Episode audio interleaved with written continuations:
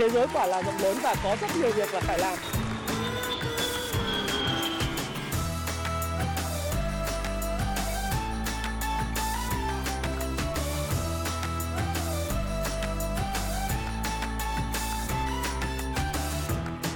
Hi, xin chào tất cả các bạn. Chào mừng các bạn đã quay trở lại với channel của Thái Phạm.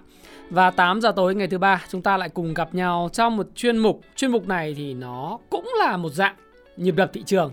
Tuy vậy thì nó có những cái thông tin về tình hình thị trường ờ, kết hợp với lại thông tin vĩ mô để các bạn có thể tham khảo và có những cái định hướng uh, cho các khoản đầu tư, các khoản kinh doanh của mình. Bởi vì tôi biết rằng là những người xem kênh của Thái Phạm không chỉ là những người đầu tư chứng khoán mà còn rất nhiều những người làm ăn kinh doanh họ muốn biết tình hình vĩ mô ra làm sao và họ sẽ điều chỉnh cái chiến lược cũng như là cái kế hoạch thực hiện cái công việc kinh doanh của mình cho phù hợp với lại những bối cảnh vĩ mô liên quan đến tín dụng, liên quan đến tiền mới. Thì một trong những câu hỏi mà rất nhiều người đặt ra cho tôi sau khi tôi livestream vào ngày thứ bảy của tuần trước, tuần trước nữa đó, không phải thứ bảy tuần vừa rồi, là cái gói kích thích kinh tế 5.000 tỷ đô la Mỹ của Trung Quốc sẽ thực hiện như thế nào ờ, làm thế nào thì có thể kích thích được một cái gói kích thích lớn như thế là một gói kích thích vô tiền khoáng hậu mặc dù trước đó họ cũng đã công bố cái kích thích của cái uh, chương trình năm 2020 nhưng 2022 là trong một cái bối cảnh hoàn toàn khác.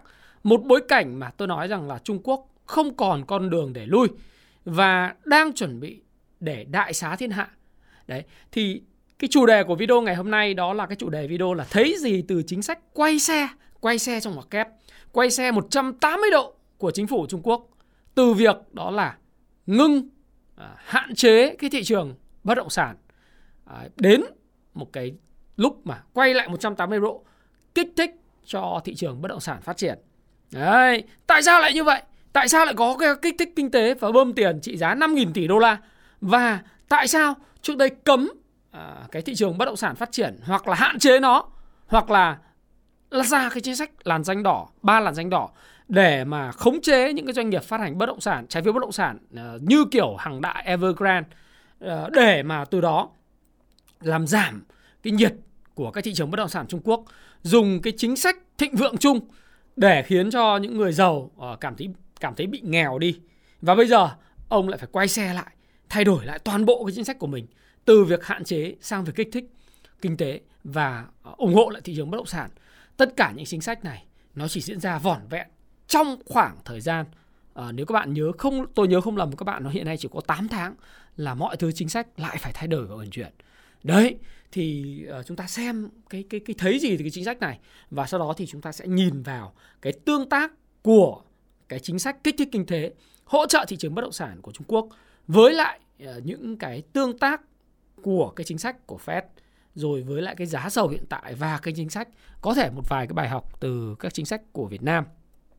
Thì video này uh, giống như tất cả video khác vì nó tiếp cận với cả những doanh nhân với những nhà đầu tư với những người đang học hỏi thì uh, những người chưa có kinh nghiệm học hỏi thị trường tài chính cho nên thì tôi cũng muốn có một tuyên bố trách nhiệm đó là video này của tôi là video mang ý kiến cá nhân của Thái Phạm và Thái Phạm hoàn toàn có thể sai.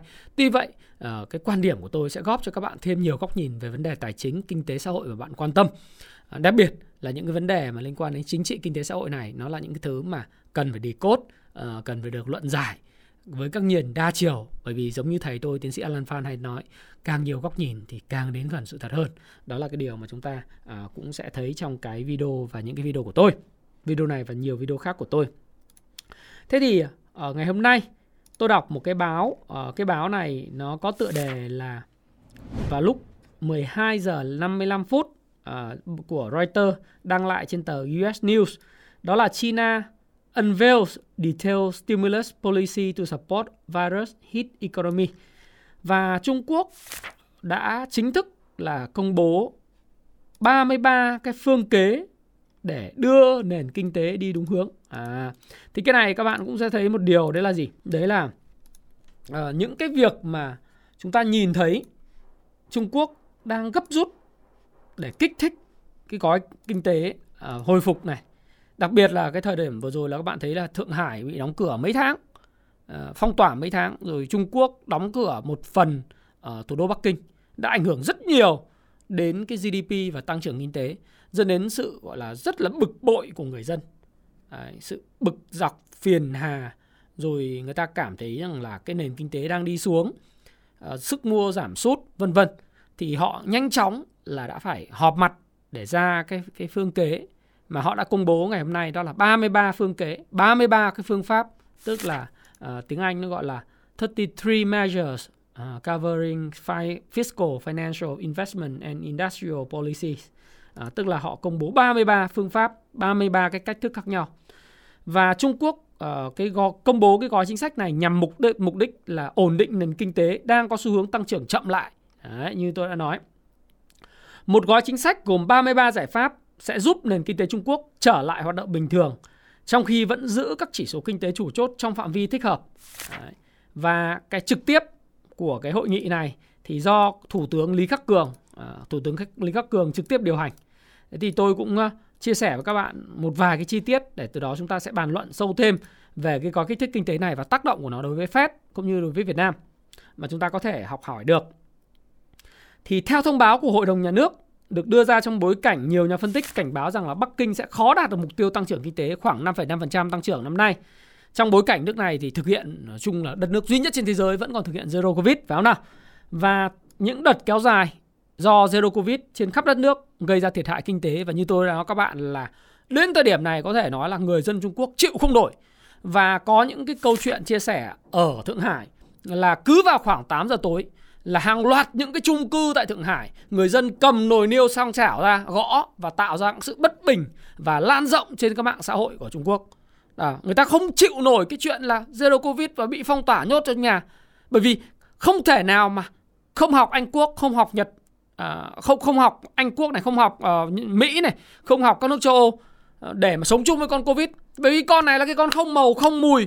Đấy. Và không cách nào để lăn ngăn ngăn nó cả là tại sao bây giờ vẫn cứ tìm tìm cách là khoảng cách không tụ tập khẩu trang vân vân đúng không? Các bạn xem cúp C1 châu Âu rồi các bạn nhìn thấy là gì không ai đeo khẩu trang cả. Và bây giờ làm gì có người nào đeo khẩu trang? Bạn tôi ở Pháp mà không đeo khẩu trang thì người Trung Quốc người ta cũng có những cái họ hàng. Có cái người thân ở nước ngoài ở Mỹ ở châu Âu ở Anh người ta cũng phải có phản ánh về. Thế là 8 giờ tối các bạn biết không? Ở Thượng Hải là những cái cái, cái câu chuyện là đem những nồi niêu không ra đập gõ để phản đối chính quyền cái câu chuyện là gì? Họ phản đối hòa bình thôi. Nó không có biểu tình không gì cả nhưng mà họ phản đối hòa bình là không thể chịu đựng nổi. Đấy, do đó thì kinh tế nó thiệt hại lắm. Bởi vì người ta mất việc làm. Trong cái chứng khoán Trung Quốc nó không giống chứng khoán Việt Nam là lúc mà zero covid thì chứng khoán Việt Nam còn tăng người ta còn kiếm được tiền. Rồi chứng khoán Trung Quốc nó không tăng. Thế bây giờ lại đóng cửa cơ sở kinh doanh và kìm hãm cả cung và cầu. Đấy. Sau đó thì trong trong cái bài báo ở trong US News cũng cũng công bố đấy là thủ tướng Lý Khắc Cường à, có nói rằng là một điều tốt là chúng ta đã hạn chế cung tiền quá mức và kích thích hàng loạt ờ, trong vài năm qua. Ờ, nhưng và chính điều đó đã giúp cho là Trung Quốc vẫn còn cái chính sách dự phòng về tiền tệ. Đấy, bây giờ túm lại là là tiếp tục là quay ra để kích thích kinh tế. Và các biện pháp kích thích mới nhất bao gồm là cam kết hỗ trợ tài chính nhiều hơn cho ngành ờ, nhiều ngành thông qua thuế, cắt giảm thuế và giảm phí. Những biện pháp này đưa tổng số tiền hoàn thuế và giảm thuế theo kế hoạch của chính phủ lên tới 2,64 nghìn tỷ nhân dân tệ tương đương 400 396 tỷ đô la là tương đương với lại 400 tỷ đô la. Và hạn ngạch cho vay hỗ trợ doanh nghiệp nhỏ và siêu nhỏ sẽ tăng gấp đôi ờ, đối với các ngân hàng. Trong khi đó thì chính phủ cũng sẽ hỗ trợ các ngân hàng bằng cách cho phép người vay được hoàn trả nợ gốc và lãi đến cuối năm nay. Và một biện pháp để kích thích tiêu dùng đó là thông qua việc nới lỏng mua nhà và mua xe. Đấy. Theo đó sẽ giảm ít nhất là 60 tỷ nhân dân tệ khoảng 9 tỷ đô la à, thuế mua ờ, cho một số xe chở khách này, À, trong đó các chính sách cụ thể hơn ở từng thành phố thì sẽ được công bố sau. Bởi vì là Trung Quốc triệu tập một cái hội nghị gồm có trăm đại biểu mà, trăm thành phố khác nhau Trung Quốc để kích thích kinh tế. Thì Trung Quốc bảo là từ từ à, đợi ờ, các cái địa phương cũng cung cấp cái chi tiết nhưng dự kiến nó khoảng 9 tỷ đô la.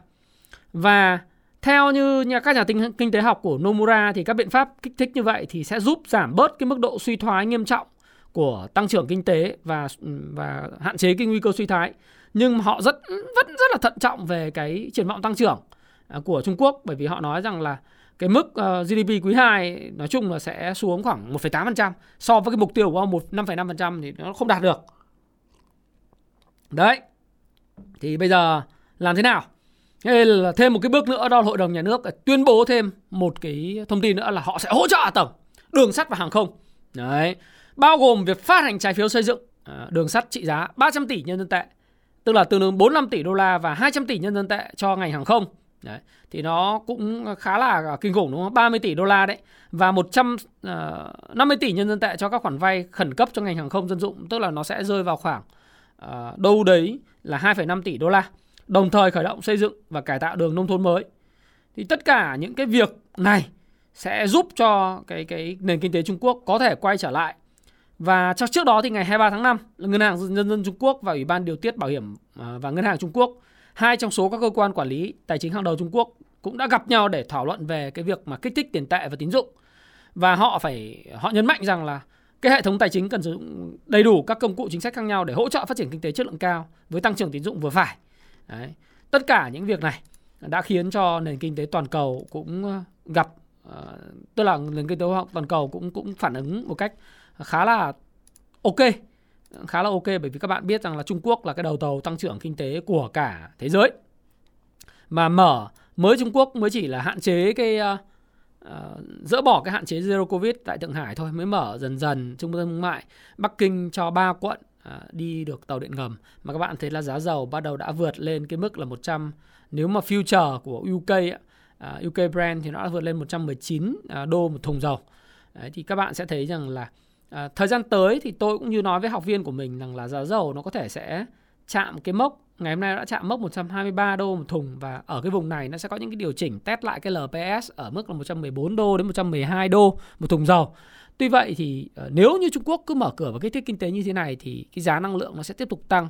Đặc biệt trong bối cảnh là châu Âu đã tìm được 70% cái tiếng nói của mình để uh, cấm vận dầu lửa của Nga. Và điều này sẽ giúp giá dầu duy trì ở mức cao và đồng thời buộc châu Âu phải duy trì ở mức cao. Cái này là châu Âu làm thì châu Âu phải buộc duy trì mức cao để cho các thương nhân đem gom dầu ở khắp nơi trên thế giới, ở Mỹ, ở Trung Đông và thậm chí gom hàng của Nga thông qua ở cái vùng mà Trung Quốc giáp với Nga đấy, sau đó đi vòng để quay trở ngược lại châu Âu để lấp đầy vào các kho. Bởi vì khi anh đã xác định một cái biện pháp chính trị để hạn chế cái năng lượng của Nga thì anh phải chấp nhận để cái mức giá dầu cao năng lượng cao từ giá khí tự nhiên cao ở mức trên 8 đô một triệu đơn vị nhiệt Anh và giá dầu ở mức cao để anh có thể lấp đầy các cái kho hàng của anh phục vụ cho cái mùa đông vào tháng 10 sắp tới. Thế nên là cái việc giá dầu nếu nó có đụng 123 đô dầu Brent ấy, sau đó nó điều chỉnh lại ở mức 114 đô, nó tạo thành một cái LPS ở trong cái Richard Wyckoff ấy. làm dầu từ chứng khoán thì các bạn nên đọc cái cuốn đó. À, cuốn đó đầy đủ là làm dầu từ chứng khoán bằng phương pháp PSA chính gốc À, VSA chính gốc của Richard Wyckoff thì các bạn sẽ hiểu là LPS là cái gì trong một cái xu hướng giá lên thì nó sẽ có những cái đợt điều chỉnh để mà kết cục cuối cùng nó sẽ phá vỡ cái đỉnh cũ được lập ra ở 138 đô một thùng dầu. Thế thì đây là cái điều đầu tiên, cái tác động đầu tiên tôi muốn đánh giá là cái việc cú quay xe ngoạn mục của chính phủ Trung Quốc sẽ tác động đến giá năng lượng như thế nào. Các bạn biết là việc nguồn cung của Nga đang bị hạn chế và chính nguồn cung này là do cái tác động của cuộc chiến Nga và Ukraine đang diễn ra. Nó dẫn tới là gì? Là giá cả năng lượng nó lên cao. Nghĩa là nguồn cung bị hạn chế, cầu vẫn vậy thì cái giá năng lượng lên cao. Bây giờ Trung Quốc từng bước thích ứng bằng cách là mở cửa và mở cửa từng phần những cái thành phố lớn như Bắc Kinh và đã mở cửa từng phần với Thượng Hải cộng với chính sách kích thích kinh tế tăng cường các hoạt động hỗ trợ cho vay mua xe hơi, xe buýt, những hoạt động để hỗ trợ cái, cái ngành sản xuất ô tô, đặc biệt ngành sản xuất ô tô của Trung Quốc thì rất là lớn. Phải không nào? Thì dẫn đến cái nhu cầu về xăng xe và tiêu dùng xăng nó sẽ đẩy lên mức cao nữa. Và điều đó sẽ dẫn tới là lượng cầu nó sẽ tiếp tục mất cân xứng với cung. Trong bối cảnh là nhu cầu để tích trữ của chúng của của châu Âu rất lớn Cộng thêm với nhu cầu về mở cửa và phát triển kích thích kinh tế của Trung Quốc tăng lên trong dài hạn và trung hạn, đặc biệt là từ giờ đến cuối năm sẽ đẩy cái lượng cầu lên cao hơn với nguồn cung và nó sẽ bị lệch. Và như vậy thì cái giá năng lượng nó sẽ có cái xu hướng là tiếp tục giữ ở mức cao. Tôi cũng không biết là khi nào giá dầu sẽ vượt cái đỉnh cũ 138 đô một thùng dầu. Và tôi cũng không biết rằng liệu cái LPS khi test lại 110 10 đến 114 đô thì test và tạo đáy trong bao lâu? Tôi không biết bởi vì tôi không có quả cầu pha lê. Và tôi cũng không biết rằng là những cái nước khác họ sẽ uh, như thế nào. Tuy vậy thì tôi tin rằng là cái giá dầu nó sẽ ở mức cao trong một thời gian dài nữa. Và ít nhất là từ giờ đến cuối năm nay. Đó là cái mà uh, chúng ta thấy rằng là không chỉ có tôi mà rất nhiều những traders, những cái nhà giao dịch, những nhà đầu tư có kinh nghiệm tại những sàn à, hàng hóa trên thế giới, họ đã được nhận định cùng nhận định như vậy. Trong cái bối cảnh mà cái cầu đang lệch với cung. Đấy là cái đầu tiên chúng ta thấy từ cái chính sách quay xe ngoạn mục của Trung Quốc về các cái gói kích thích kinh tế, trong đó đầy đủ 33 cái phương kế khác nhau. Và sau cái hội nghị ờ, quy mô lớn chưa từng có, gồm có 100 à, đại biểu đến từ tất cả các cái thành phố lớn ở Trung Quốc để mà bơm thêm 5.000 tỷ đô la để kích thích kinh tế năm nay và trước mắt là cái gói 100 à, 396 tỷ đô, gần 400 tỷ đô la đã bơm ngay vào nền kinh tế trong năm nay. Thì đấy là cái điều mà đầu tiên chúng ta nhận ra ở Trung Quốc và cái kích thích kinh tế này. Điều thứ hai là chúng ta thấy rằng là trước đây Trung Quốc cấm phát hành trái phiếu bất động sản bằng cách đặt ra hàng loạt những cái rào cản liên quan đến ba cái làn danh đỏ đối với các công ty uh, công ty bất động sản. Nhưng mà đến thời điểm này thì bạn thấy rằng họ lại mở lại và họ hỗ trợ người dân và những người giàu mua nhà. Ừ. Chính xác là như thế này là Trung Quốc hiện nay cái ngân sách thu của nhà nước nó đã giảm 50% so với lại cùng kỳ năm ngoái. Và nếu như anh không tung các gói kích thích kinh tế và hỗ trợ thị trường bất động sản phát triển thì cái ngân sách sẽ còn giảm nữa. Như tôi đã nói trong cái live stream của tôi với bạn vào lúc uh, thứ bảy của tuần trước nữa. Cái gói kích thích kinh tế 5.000 tỷ bạn có thể xem lại trong cái đường link này này. Đấy. À, khi mà edit thì bạn sẽ thấy cái đường link ở đây ha. Các bạn ha, các bạn có thể search lại cái Google cái video đó. Thì bạn sẽ thấy là cái đóng góp trực tiếp của thị trường bất động sản và GDP Trung Quốc nó vào khoảng 25%. Nhưng nếu như tính cả vật liệu xây dựng gồm thép, gạch, đá, xi măng, rồi lao động và những ngành nghề liên quan đến nó như dịch vụ. Đấy. Các bạn thấy hàng ăn, hàng uống cũng liên quan đến những người lao động. Dự học hành của con cái của những người lao động rồi dịch vụ của họ liên quan đến chuyện cắt tóc, gội đầu, ăn mặc ngủ nghỉ đều liên quan đến bất động sản. Nếu tính đủ thì cái GDP đóng góp của cái ngành bất động sản đối với lại GDP tăng trưởng Trung Quốc nó lên tới 35%. Và cái mô hình tăng trưởng trong suốt 3 đến 4 thập niên vừa rồi của Trung Quốc gắn với việc là phát triển hạ tầng và phát triển bất động sản. Cái việc Trung Quốc và ông Tập Cận Bình trong cách đây khoảng 5 năm, 4 năm bắt đầu công bố cái chính sách kinh tế dịch chuyển cái mô hình kinh doanh à, mình mô hình của GDP tăng trưởng dựa trên chữ C giống Trung Quốc à như Mỹ đó là consumption tức là tăng tiêu dùng nội địa không còn phụ thuộc vào cái thặng dư thương mại export trừ đi import và không phụ thuộc quá nhiều vào bất động sản nữa nhưng cái chính sách đó tôi không có phê phán tôi cũng không có đủ trình để phê phán nhưng tôi nghĩ rằng uh, nó cần cái bước chuyển giao một cái nền kinh tế mà 35% GDP phụ thuộc vào thị trường bất động sản và phần còn lại, phần lớn phụ thuộc vào xuất khẩu bởi vì Trung Quốc là cái công xưởng lớn nhất của thế giới. Xuất cảng từ Thâm Quyến, từ Quảng Châu, từ những cái khu công nghiệp tại Thượng Hải vân vân. À, xuất khẩu đi. Thì các bạn biết là một nền kinh tế phụ thuộc phần lớn vào thặng dư thương mại và bất động sản, tức là đầu tư công cộng với lại ờ, đầu tư nội ờ, cá nhân ấy, đầu tư của nhà nước còn đầu tư tầng cá nhân mà chủ yếu là vào hạ tầng là bất động sản ờ, phát triển và tăng thu ngân sách từ bất động sản.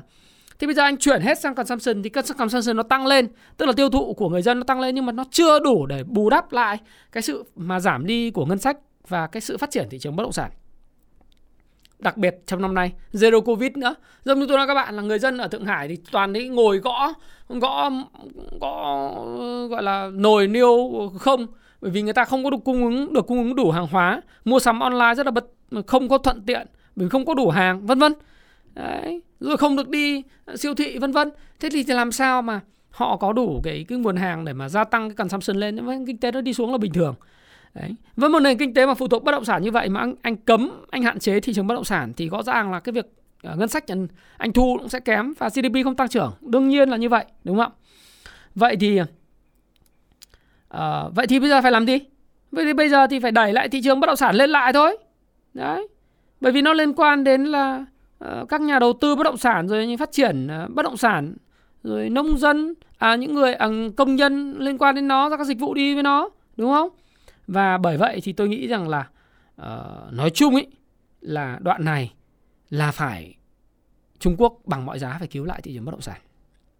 Và chính cứu lại thị trường bất động sản như vậy nó sẽ chưa ngay được nhanh được luôn đâu bởi vì trước bây giờ người ta trước đây là cấm người giàu mua thêm nhà thì bây giờ người, người giàu lại được quyền mua thêm nhà nữa này nhà thứ hai đúng không? Sắp tới lại có khi lại căn nhà thứ hai thứ ba thứ tư người ta lại tiếp tục cho mua bởi vì tăng mua thì người ta mới thu được thuế. Và mới giải quyết được hàng tồn kho của cái bất động sản này quá nhiều đúng không? Thì trước đây là muốn là thịnh vượng chung để ai người nghèo cũng có việc làm à, cũng, cũng cũng có việc làm rồi cũng mua được nhà. Nhưng mà với cái chính sách này thì lại người giàu lại ngày càng mua được nhiều nhà hơn. Tại sao lại có sức ép như vậy? Như tôi đã phân tích với bạn. Mặc dù cái thành tích chống dịch là một trong thành tích quan trọng giúp ông Tập Cận Bình có thể có cái ưu thế trong cái đại hội đảng vào tháng 10 tới vào mùa thu. Mà tôi ở đời Bắc Hà đấy là khoảng tháng 10 tháng 10 tháng 11 thì đấy đấy, chi tiết thì chắc là đảng cộng đảng cộng sản Trung Quốc sẽ có cái công bố. Mặc dù cái chống dịch là một cái thành tích tốt, nhưng xét cho cùng đối với người dân, vẫn là cơm áo gạo tiền. Đúng không? Vẫn là kinh tế phát triển, vẫn là người ta cảm thấy giàu hơn. Nếu chống dịch quá khắc nghiệt, giống như là hiện nay chống dịch, thì cái sự phản ứng nó quá dữ dội từ người dân.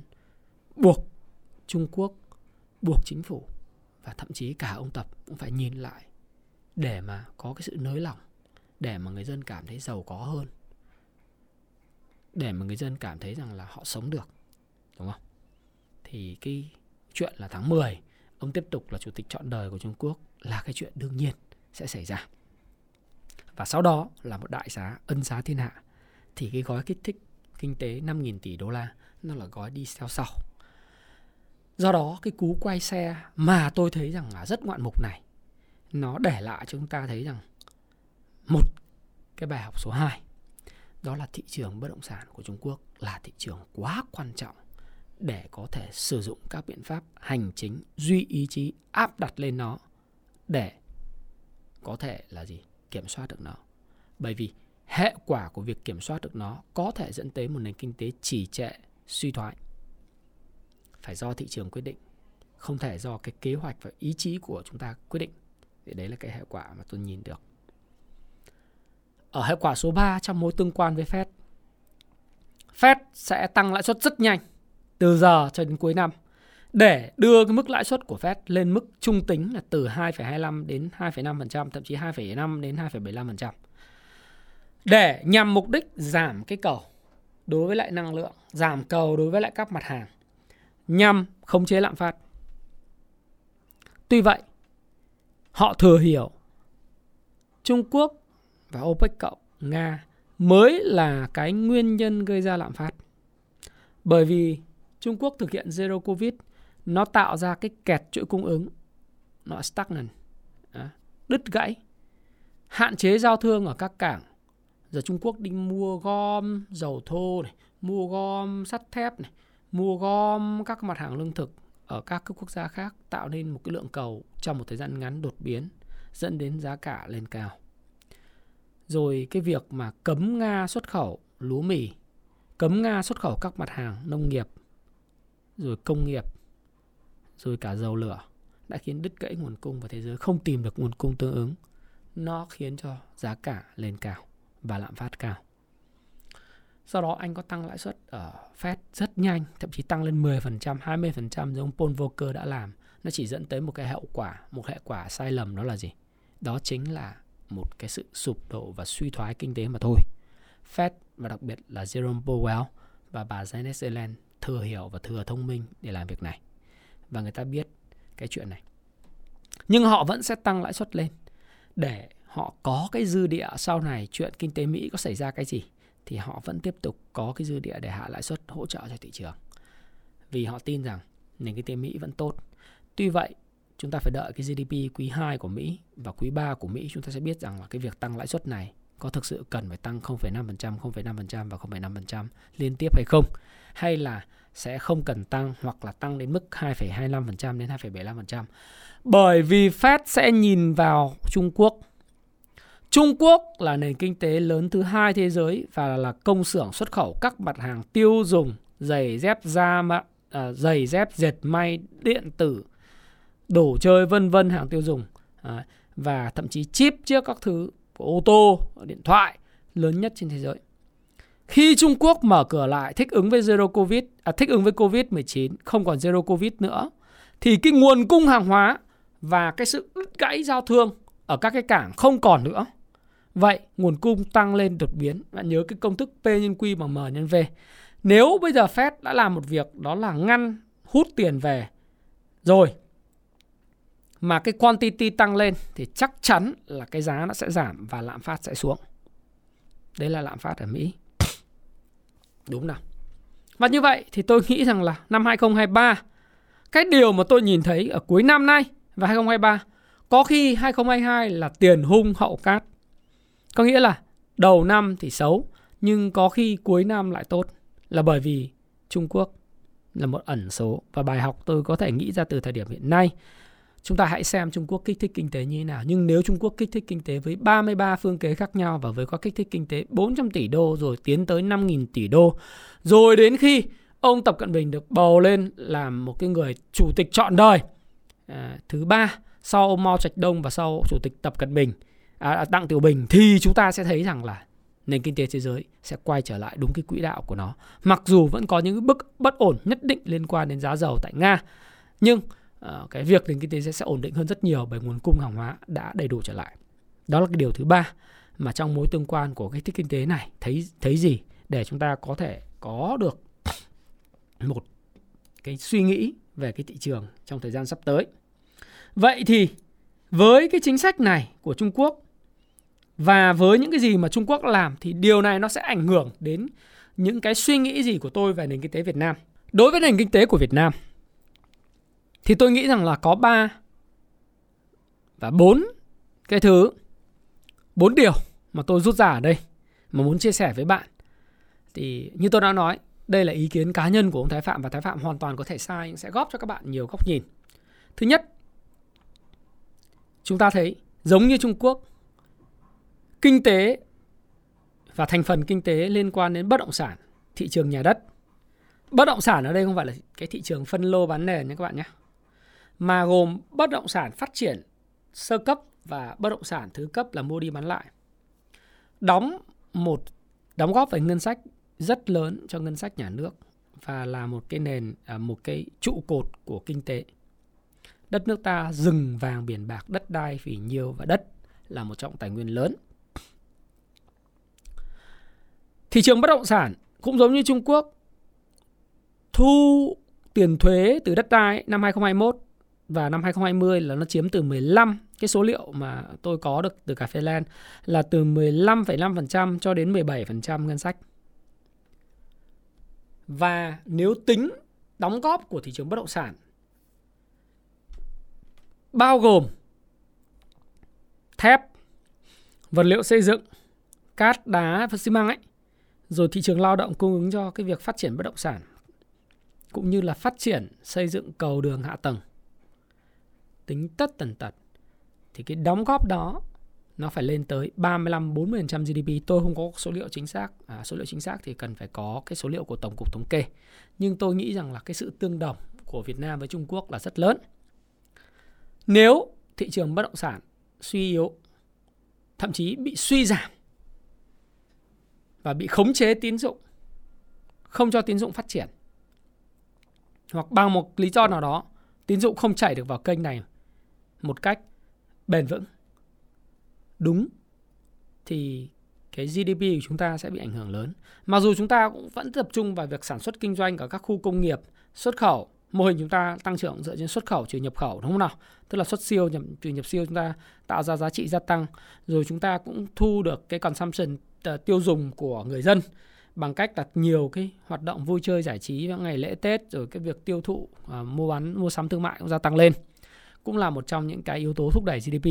Nhưng việc tăng cường đầu tư công thì nó phải đi kèm với lại sự phát triển đồng bộ của thị trường bất động sản. Và tôi nghĩ rằng thị trường bất động sản quá quan trọng để cho cái tín dụng bị nghẽn. Rất nhiều ngân hàng hiện nay nói không còn zoom cho vay bất động sản. Mà hiện nay là vì lý do gì? Nhiều ngân hàng buộc phải mua trái phiếu đến hạn. Dẫn đến là cái trái phiếu đến hạn đó là được tính gộp vào trong tức là cái việc cái tín dụng mua trái phiếu đến đến hạn trước hạn không phải đến hạn mua trái phiếu uh, bất động sản hay trái phiếu phát hành doanh nghiệp uh, trước hạn. Dẫn đến là việc mua cái đó nó cũng được tính vào cái tăng trưởng tín dụng khiến cho họ không còn tín dụng để có zoom để mở ra trong dự án mới. Và họ nói họ bị kẹt zoom có nhiều ngân hàng nói phải đợi đến tháng 7 mới biết được. Thế thì việc nghẽn tín dụng trong khi việc thu tiền từ dân trong các cái khoản tiết kiệm banh casa nó lại tăng lên. Ở ngân hàng hiện nay banh casa tăng rất mạnh. Lại không có chỗ để giải ngân thì ngân hàng bị nghẽn cái tín dụng vào nền kinh tế, đặc biệt đối với lại thị trường bất động sản. Nó dẫn tới là gì? Ngân sách nhà nước cũng không thu được bởi vì làm gì có giao dịch ở thị trường sơ cấp không có, bởi vì là người mua cũng bị không tiếp cận được tín dụng, không có hạn mức tín dụng cho cho bất động sản. Thì người ta cũng không mua được. Và nhà phát triển bất động sản thì cũng không có hạn mức nữa, bởi vì các ngân hàng hết hạn mức. Do đó thì cũng nằm im. Thị trường này nó quan trọng, chiếm đến 35% thì trong một cái, trong 35% GDP trong một cái bài phát biểu của đại hội cổ đông tháng 5 vừa rồi của của ông chủ tịch Hòa Phát, đấy. Ông chủ tịch một công ty thép lớn ấy ông nói là quý vị cứ đại ý là quý vị cứ đợi kết quả kinh doanh quý 2 chúng tôi thì sẽ thấy rằng rất khó khăn. Thì có nghĩa là cái tiêu thụ thép xây dựng của cái quý 2 là rất khó rồi. Thì thép tiêu thụ khó thì vật liệu xây dựng cũng thế và lao động của cái thị trường này cũng vậy và việc bán hàng ra cũng sẽ khó. Thì như vậy thì bây giờ bị nghẽn cái tín dụng từ ngân hàng ngân hàng thì thu được rất nhiều tiền gửi banh casa to Đấy, tiền mặt ở các cái người dân để cái lãi suất gần như rất là thấp không kỳ hạn cũng lớn mà tiền uh, huy động từ những cái khoản vay uh, khoản gửi tiền gửi ngắn hạn 3 tháng 6 tháng một năm cũng rất lớn. Bây giờ không có cái đầu giải ngân ra thì bị nghẽn hiệu suất nó bị giảm đi trong khi ngành bất động sản rất lớn. Và rất quan trọng chiếm 35% tính tổng hết thậm chí 40% nếu cả tính cả cầu đường cả hạ tầng vân vân thì cái GDP rất khó phát triển. Do đó thì theo tôi cái vấn đề liên quan đến cái trái phiếu doanh nghiệp bất động sản hiện nay đang là một cái vấn đề nổi cộm bởi vì cái trái phiếu bây giờ tôi gọi là 40 à, thứ nhất là không đúng mục đích. Cái thứ hai không tài sản đảm bảo. Thứ ba là gì? Là không có cái xếp hạng tín nhiệm về trái phiếu. Thứ tư là gì? Là không có bảo lãnh thanh toán mà chỉ có bảo lãnh phát hành thôi. Thì bây giờ bảo lãnh phát hành cũng phải mua mua lại cái trái phiếu trước hạn rồi. Thế thì nếu như chúng ta không cho uh, cái trái phiếu bất động sản được phát hành trở lại thì có lẽ là những cái doanh nghiệp mà làm ăn chân chính những doanh nghiệp mà có nền tảng tài chính tốt trong cái thị trường bất động sản à, khó có thể tiếp tục phát triển. Thì tôi nghĩ rằng là thấy từ cái bài học của Trung Quốc là họ cấm họ làm chặt 6 tháng 8 tháng thì họ sẽ phải mở lại bởi kinh tế bất động sản quá lớn. Thì chúng ta có lẽ cũng nên nới lỏng lại đối với lại những doanh nghiệp mà làm ăn chân chính và có cái cái cái tình hình tài chính tốt. Còn tất nhiên đối với doanh nghiệp mà à, yếu kém về tài chính, vay nợ quá lớn thì cũng nên hạn chế và đặc biệt là người dân cũng đã khôn ra rất nhiều trong chuyện là mua trái phiếu của doanh nghiệp nào và mua trái phiếu của ai, đúng nào? Nhưng chắc chắn là cái việc đó liên quan đến trái phiếu phải xử lý, phải có cái giải pháp, đúng chưa? Thì nếu như thế thì chúng ta mới tránh được cái bài học của Trung Quốc trong vòng 8 tháng, bởi vì cấm quá thì cũng phải mở lại. Mà nhưng mà cái tác hại của nó đến nền kinh tế thì quá lớn. Chi bằng là chúng ta nghiên cứu và có ngay từ đầu để mà mở cái đó ra, để cái tín dụng nó chảy trong thông suốt từ người dân gửi tiết kiệm à, cho đến những cái doanh nghiệp và những cái người người dân khác mua bất động sản sơ cấp và thậm chí thứ cấp cần vốn thì lúc đó thì ngân sách nó mới lớn. Đấy là cái điều mà đầu tiên tôi rút ra. Điều thứ hai nữa mà chúng ta có thể rút ra đó là chỉ ngân hàng cũng vậy thôi. Việc một số ngân hàng hiện nay phải mua lại cái trái phiếu à, đến hạn trước hạn ấy đã khiến cho cái zoom tín dụng của họ bị ờ, bị hết. Thì tôi có đọc cái bài báo đó là à, phó thống đốc ngân hàng nhà nước sẽ uh, xem xét nới zoom uh, tín dụng cho những cái ngân hàng nào mà nói chung là uh, tình hình tài chính tốt và sẽ có từng từng bước từng bước một. Uh, tức là tùy, tùy tùy từng trường hợp. Thì tôi nghĩ rằng cái này rất là quan trọng. Thì tôi hy vọng là uh, ở phía phía những cơ đơn vị quản lý thì họ cũng đã nhìn ra rồi. Bởi vì cái quan trọng đối với tôi khi mà tôi nhìn quan sát thì tôi thấy là cái dòng chảy tín dụng nó phải thông suốt. Thì tôi thấy cuối cùng là khi mà mở lại mà cái tín dụng mở lại cái hạn mức tín dụng cho các cái ngân hàng buộc phải mua lại cái trái phiếu ờ, đến hạn trước ấy thì đấy là một cái chính sách đúng đắn và nó sẽ giúp khơi thông cái luồng chảy về tín dụng đấy thì nếu mà chúng ta nhìn sang Trung Quốc thì chúng ta phải làm việc này ngay đấy là cái điều thứ hai mà tôi nhìn thấy à, từ cái bài học của Trung Quốc. Điều thứ ba trong cái cú quay xe khét lẹt này của Trung Quốc cũng dạy cho thế giới một điều. Đấy là Trung Quốc quá quan trọng. Quá quan trọng đối với hệ thống thương mại toàn cầu. Và hãy để ý tới các chính sách của Trung Quốc. Theo dõi chặt chẽ các chính sách về tài chính tiền tệ của Trung Quốc. Và đặc biệt là những chính sách à, thậm chí quá hành chính của Trung Quốc liên quan đến chống chống dịch đó, đúng không? Cái này thì không ai thể không không không nhớ cái việc họ mà đóng biên như nào thì các nông sản mình làm sao. Và thứ tư là tôi đã nói một lần cái lần cái, cái ý này đó là khi Trung Quốc kích thích kinh tế thì nhu cầu nội địa của Trung Quốc trong thời gian tới sẽ rất là cao về các cái mặt hàng nông sản và các mặt hàng Việt Nam có lợi thế thì chúng ta sẽ đa dạng hóa thêm những cái khoản à, xuất khẩu các mặt hàng nông sản có chất lượng cao đi chính ngạch à, sang Trung Quốc. Không chỉ là tiểu ngạch nữa mà là chính ngạch đi sang Trung Quốc. Thì cái này sẽ giúp chúng ta gia tăng được cái lượng xuất khẩu và đặc biệt giải quyết những vấn đề ùn ứ à, liên quan nông sản của mình từ cái xoài cho đến cái cái vải à, vải thiều tới thanh long vân vân và những cái đặc sản ở miền tây à, nam bộ hay là các đặc sản ở miền Bắc sang Trung Quốc thị trường mà sẽ tôi nghĩ sẽ rất tăng trưởng. Đồng thời chúng ta sẽ có chính sách thu hút cái khách du lịch của Trung Quốc sẽ mở cửa à, thị trường Trung Quốc sẽ mở cửa trở lại với lại cái cái thị trường à, du lịch quốc tế từ năm 2023 mà tôi nghĩ là sau cái đại hội đảng của Trung Quốc vào tháng 10 sau khi bầu bán xong thì Trung Quốc sẽ mở cửa rất nhanh. Thì lúc đấy khách Trung Quốc sẽ du lịch sẽ quay trở về Nha Trang, sẽ về Đà Nẵng, sẽ về Phú Quốc và chúng ta cũng sẽ được đi Trung Quốc lại. À, chúng ta sẽ đi đường đi Trung Quốc lại. Thì lúc đó thì cái kinh tế nó sẽ phát triển và du lịch sẽ phát triển trên toàn cầu. Thì đó là những cơ hội lớn mà chúng ta phải nhìn thấy ngay từ thời điểm hiện nay. Và à, đấy là bốn ý kiến. Bốn ý kiến nhưng mà chung quy lại tôi muốn chia sẻ là nó ảnh hưởng đến thị trường tài chính như thế nào.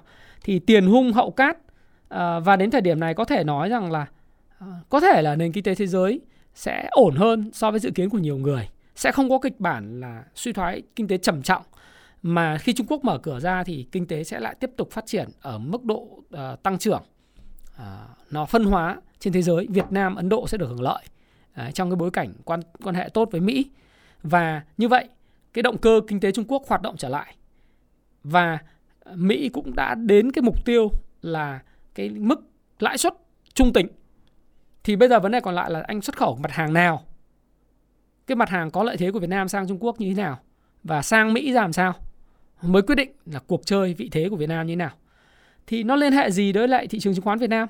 Thì thì trong cái bối cảnh như vậy, thì chúng ta có thể nói là, ôi, bây giờ 1.300 tôi phải bán hết đi. Vì tôi sợ đây là cái cản. Cái cản này cản tâm lý thôi. Cái này phục hồi sẽ không bền vững đâu. Rồi rồi sẽ còn sập xuống 950 giống như một số các chuyên gia nói. Nếu có khủng hoảng kinh tế. Thì tôi khẳng định với bạn rằng khi Trung Quốc đã kích thích kinh tế này, sẽ không có khủng hoảng kinh tế nào xảy ra cả. 400 tỷ đô la của Trung Quốc kích thích.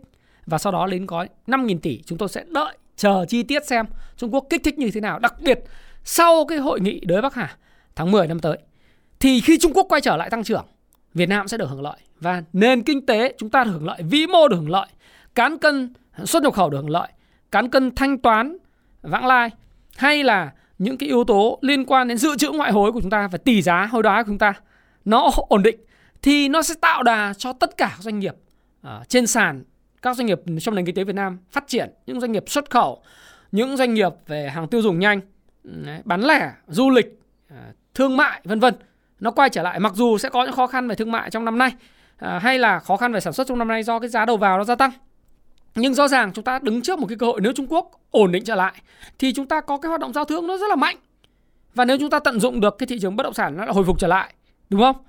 Đấy, tín dụng nó khơi thông thì cái nền kinh tế và ngân hàng cũng được nới zoom trở lại sớm.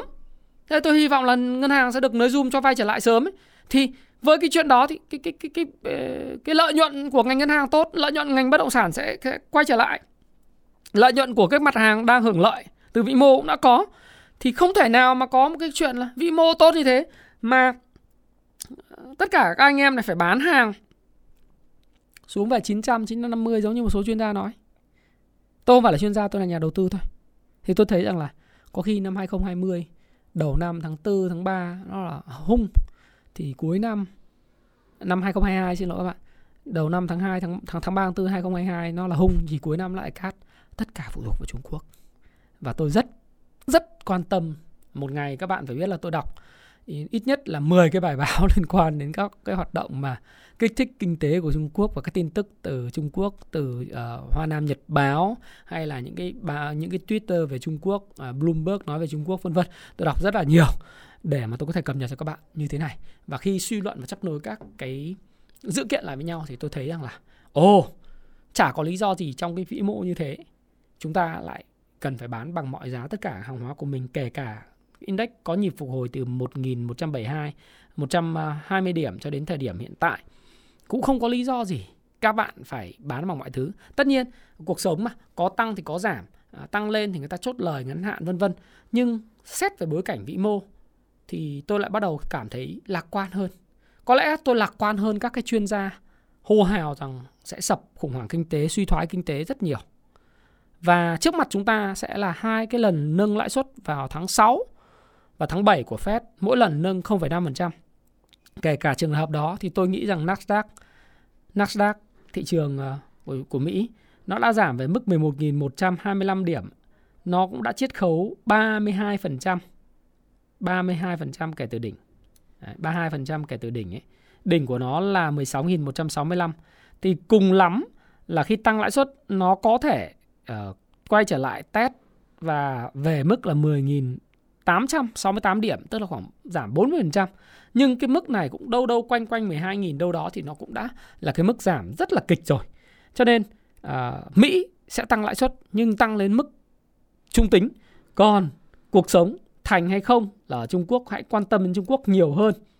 Hãy quan tâm có kích thích này và có kích thích này nó là một trong những điều khiến cho à, tôi nghĩ rằng là kinh tế Việt Nam sẽ hoạt động trơn tru và mượt mà và triển vọng vĩ mô của chúng ta với Mỹ, với Trung Quốc và với các cái nước như Hàn Quốc, Nhật Bản rồi các nước như Singapore, Ấn Độ vân vân sẽ tiếp tục triển vọng rất là tươi sáng. Và hãy lạc quan thôi. Tuy vậy, tôi luôn luôn nói với bạn rằng là dù trong bất cứ hoàn cảnh nào bạn nên có tiền mặt trong tài khoản, đặc biệt trong năm nay hãy luôn luôn dự trữ khoảng độ tầm 30 40% tiền mặt trong các cái danh mục đầu tư của mình. Đừng bao giờ ôn in thậm chí full mặt zin hay đừng mặt zin thì bạn sẽ ngủ ngon. À, và đó là cái phần thêm thêm của tôi vào cuối video này. À, thấy gì từ chính sách uh, gọi là quay xe khét lẹt của Trung Quốc về kích thích kinh tế để các bạn có thể có thêm những cái góc nhìn. Và theo bạn hy vọng rằng video này tiếp cận đến bạn sẽ giúp cho các bạn uh, có cái nhìn rộng hơn và có cái nhìn uh, cũng mang tính uh, chúng ta trao đổi với nhau để mà có cái hoạch định về kinh doanh làm ăn cũng như hoạch định về đầu tư một cách hợp lý. À, hãy tham khảo video của tôi và tôi hy vọng rằng những ý kiến của tôi, những quan điểm của tôi sẽ hữu ích với các bạn. À, xin chúc các bạn mạnh khỏe và gặp nhiều may mắn trong cuộc sống. Hẹn gặp lại các bạn vào video ngày thứ năm. Cảm ơn các bạn rất nhiều.